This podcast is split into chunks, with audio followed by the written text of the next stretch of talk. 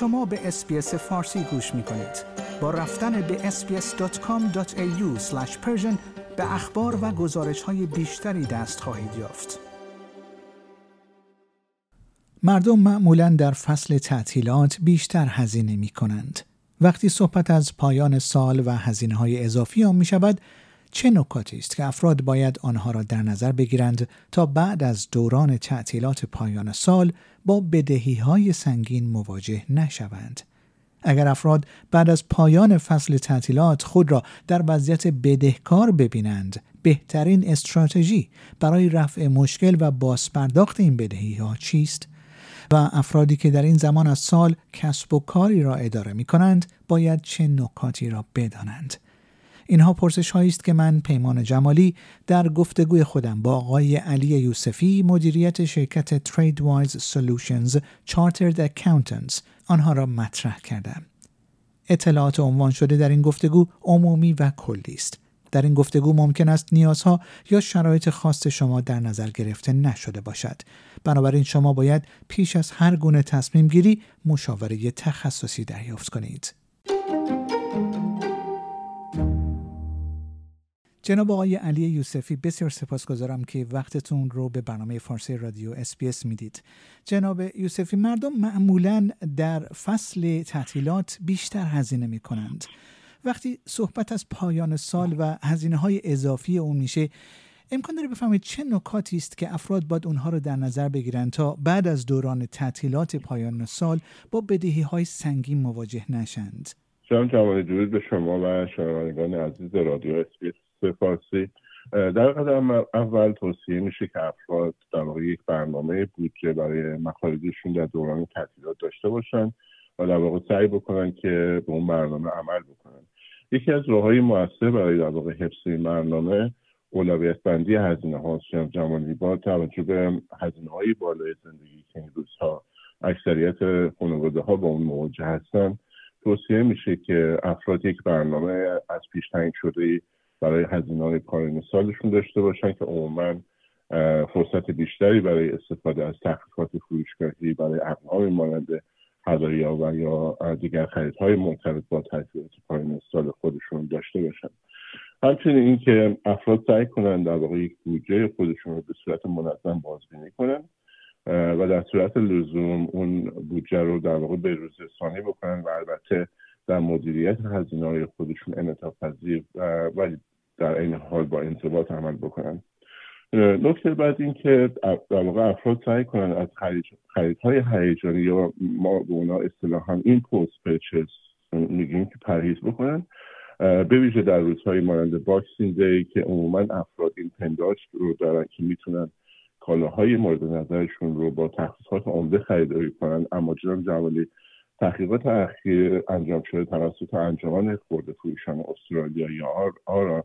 نشون میده که 40 درصد افراد شرکت کننده در این تحقیق معتقدند که تخفیفات ارائه شده در ایامی مانند Boxing یا Black Friday عموما واقعی نیستند این توصیه میشه که تا جایی که امکان داره افراد از خریدهای احساسی دوری بکنند شاید بهتره که قبل از رفتن به فروشگاه ها افراد در واقع یک لیست خرید به علاوه قیمت های واقعی که از اون کالاهای نیازمندی هاشون دارن تهیه بکنن مطالعات نشون داده که گاهن برای اجناس مانند تلویزیون یا کافی ماشین و ماشین لباسشویی و خیلی دیگر از لوازم خانگی در واقع به دلیل رقابتی که در این حوزه وجود داره افراد قدرت چانهزنی و نگوشیشنی بیشتری دارن.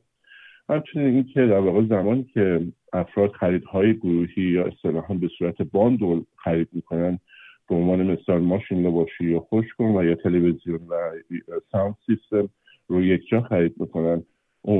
عموما قیمت های کلی خرید پایین میاد و البته این روش زمانی سودان هستش که افراد به این باندول نیاز دارن و خریدشون فقط برای گرفتن تخفیف نباشه.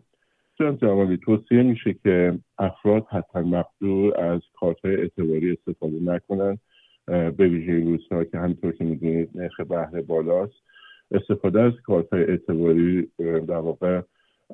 خیلی هزینه بر هستش و در واقع ریسک باز پرداخت رو برای افراد بالا می‌بره. و شاید یک جایگزین مناسب در واقع استفاده از دیوید کارت ها در این شرایط باشه. جناب یوسفی اگر افراد بعد از پایان فصل تعطیلات خودشون رو در وضعیت بدهکار ببینند بهترین استراتژی برای رفع مشکل و بازپرداخت این بدهی ها چه هست؟ جناب جمالی در قدم اول توصیه میشه که افراد با بدهی بالا در واقع بودجه جدیدی رو تهیه بکنن و تا جایی که امکان داره و هم همزمان با پرداخت در واقع هزینه های ضروری زندگیشون تمرکزشون رو روی پرداخت بدهی هاشون قرار بدن معمولا این بودجه باید شامل تمام درآمد و هزینه های ثابت و متغیر اون افراد خانواده ها باشه. همونطور که خدمت رو عرض شد و در جریان هستید این روزها نرخ بهره بدهی بسیار بالاست و توصیه میشه که حتی مقدور از افراد از دریافت وام های غیر ضروری در واقع پرهیز بکنن و وام ها رو هر زودتر باز پرداخت بکنن. همچنین که گاهن این امکان وجود داره که افراد با بدهی های مانند بدهی های کارت اعتباری که در واقع تاریخچه باز پرداخت منظمی رو برای اون کارت ها دارن به بانکشون مراجعه بکنن و درخواست تخفیف در بهره بانکی بکنن. با این اقدام مبلغ کل پرداختی بدهیشون به طور قابل توجهی کاهش پیدا می‌کنه. روش بعدی که افراد با بدهی بالا می‌تونن از اون بهره ببرن در واقع روش تجمیع بدهی یا اصطلاحا debt consolidation هستش که در واقع افراد از طریق این روش می‌تونن در واقع از طریق شاید یک مشاور مالی بتونن همه بدهی هاشون رو در یک وام با بهره پایین قرار بدن که عموما این روش بدهی افراد رو قابل مدیریت تر می‌کنه. زمانی که بکارگیری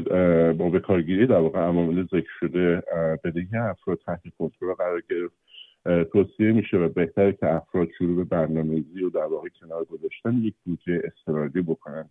این بودجه مخصوص وضعیت های استرالی مانند هزینه های پزشکی ناشی از حوادث می‌تونه باشه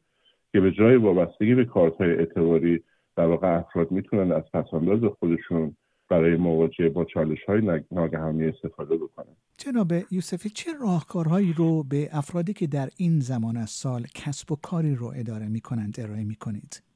جناب جمالی به کسب و کارهایی که در این فصل سال فعالیت می‌کنند پیشنهاد میشه که در قدم اول در اون تغییرات در افزایش تقاضا رو در